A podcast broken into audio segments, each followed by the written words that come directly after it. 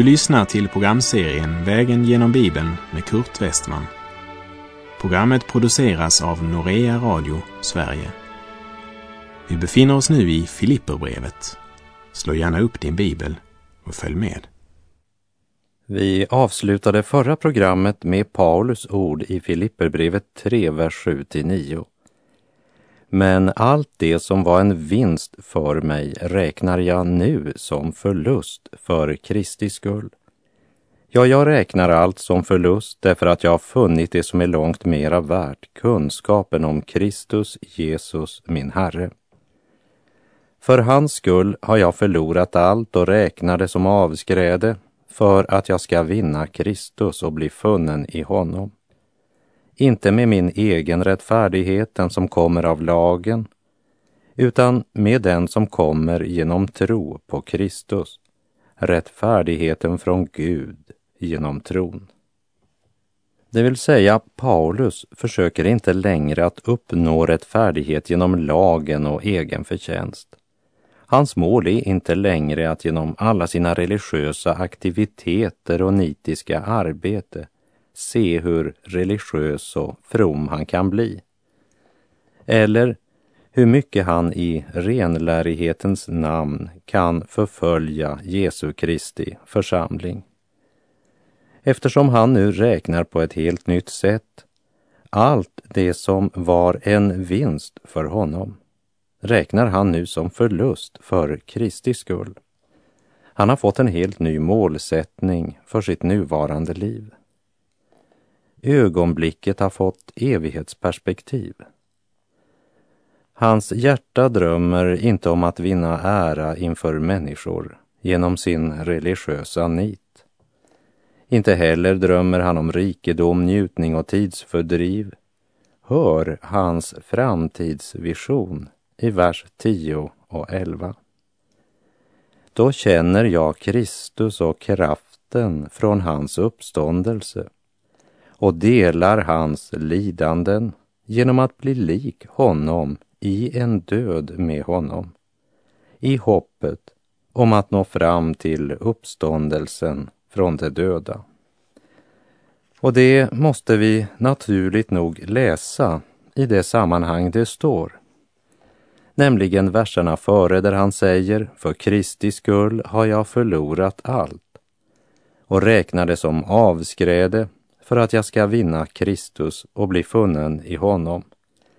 Inte med min egen rättfärdighet, den som kommer av lagen, utan med den som kommer genom tro på Kristus.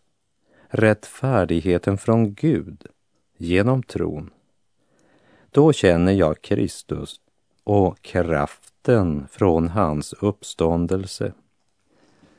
Genom tron har Paulus lärt känna den rättfärdighet som inte kommer av lagen, utan genom tron på Kristus.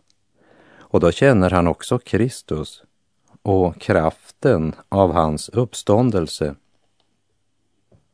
Som kunskapsrik farisé och teolog hade hans religiösa liv nog centrerat som Guds ord men faktiskt bara bestått i en bok under armen.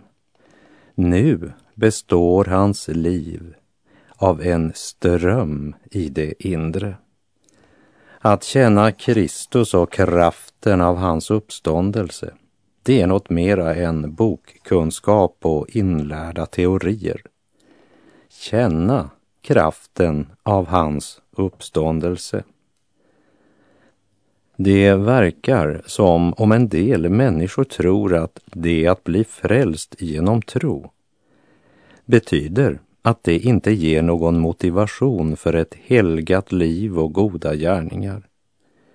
Utan de tror att om en person blir frälst av nåd så betyder det att han kan bara sitta och hänga med armarna eller rulla tummarna. Men ingenting är mera främmande för tron än det. Förälsande tro är en tro som verkligen sätter dig i rörelse. Jakob säger, och då talar han inte om laggärningar utan om trosgärningar. Visa mig din tro utan gärningar så ska jag visa dig min tro genom mina gärningar som det står i Jakobs brev 2.18.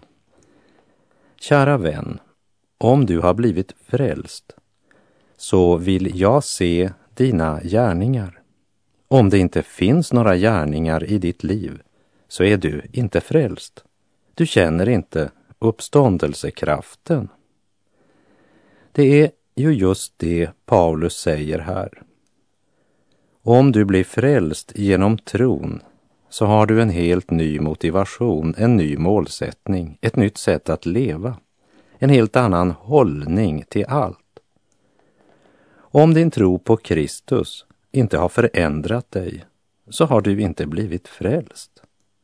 Utan du är samma gamla människa som lever samma gamla liv och kommer ingen vart hur mycket du än är i rörelse eftersom du sitter i en gungstol. Och hur mycket du än rör dig i den kommer du ingen vart. Det går hela tiden fram och tillbaka, fram och tillbaka. Religiös bekvämlighet är det motsatta av andlig rörelse.